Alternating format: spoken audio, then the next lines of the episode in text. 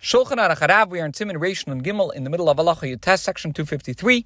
We are in the middle of the 19th Halacha.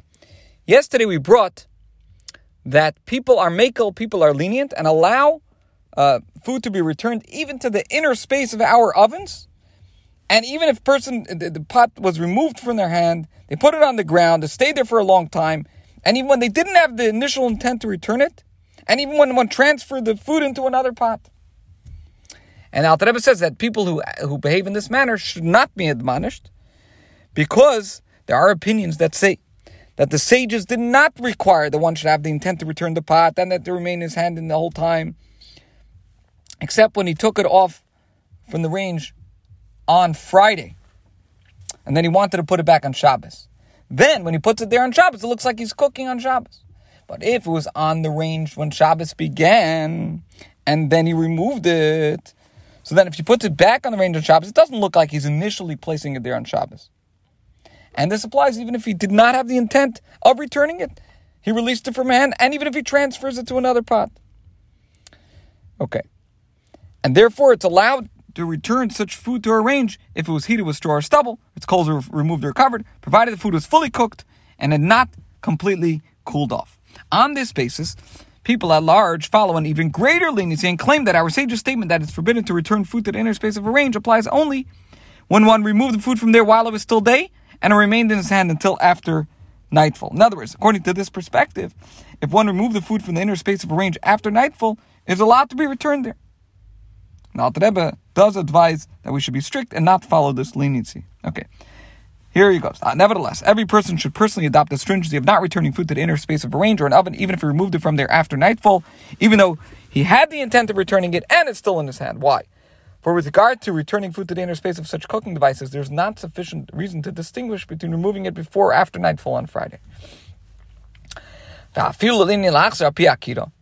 Moreover, even with regard to returning food on top of a range, if one removed it without intending to return it, he released it from his hand, or he transferred it to another pot, it's desirable to act stringently, because there are many authorities who maintain that even in this case, there's no difference between removing the food while it's still day on Friday or after nightfall. Now, there are some who are accustomed to taking even further leniencies. For example, on Shabbos day, they permit one to return food, for example, cholent, to an oven that had been used for baking while it was still day on Friday, even though its coals were not removed, provided that after being used for baking on Friday, the oven was not reheated with the intent of keeping the cholent warm for the morning meal, but instead the cholent was kept warm in another oven.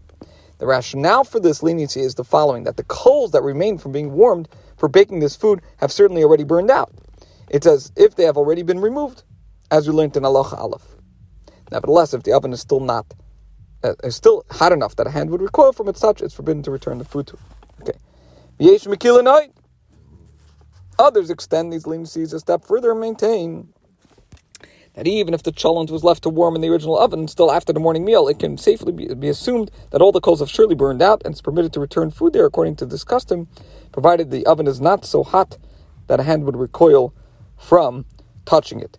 Halacha Chaf, the Alter Rebbe now qualifies the previous one. All the above applies to returning food to the upper surface or the inner space of a range or oven. It is, however, permitted to place food next to it, but outside of a range on Shabbos. Similarly, one may place food next to the ovens of our time, even if the cooked food itself is actually touching the outer wall of the oven at its side. This applies even if the oven was heated with olive wastes or wood and its coals were neither removed nor covered, for there's no concern about one stirring the coals when the food is positioned outside the oven next to it, as explained above. Why? Because we learned in Halacha Gimel that when food is outside the oven or range, stirring the coals will hardly be effective in heating the food. Okay, even if one already removed the food from the oven while it was still day on Friday and placed it on the ground without having the intent to return it to its inner space or even to place it next to it, it's permitted to place it close to the oven. This leniency applies even if this is a food that was cooked a while ago and has become entirely cold. Now, in the main text, Alter Rebbe had accepted the position that is followed by most Rishonim, that the laws governing placing food next to a fire are more lenient than those governing returning food to a cooking utensil, and none of the conditions required to return food are necessary with regard to placing it next to it. In its Kuntres Achron, the Alter Rebbe brings support for that ruling from both Talmudic and Rabbinic sources. Okay, this concludes today's shir.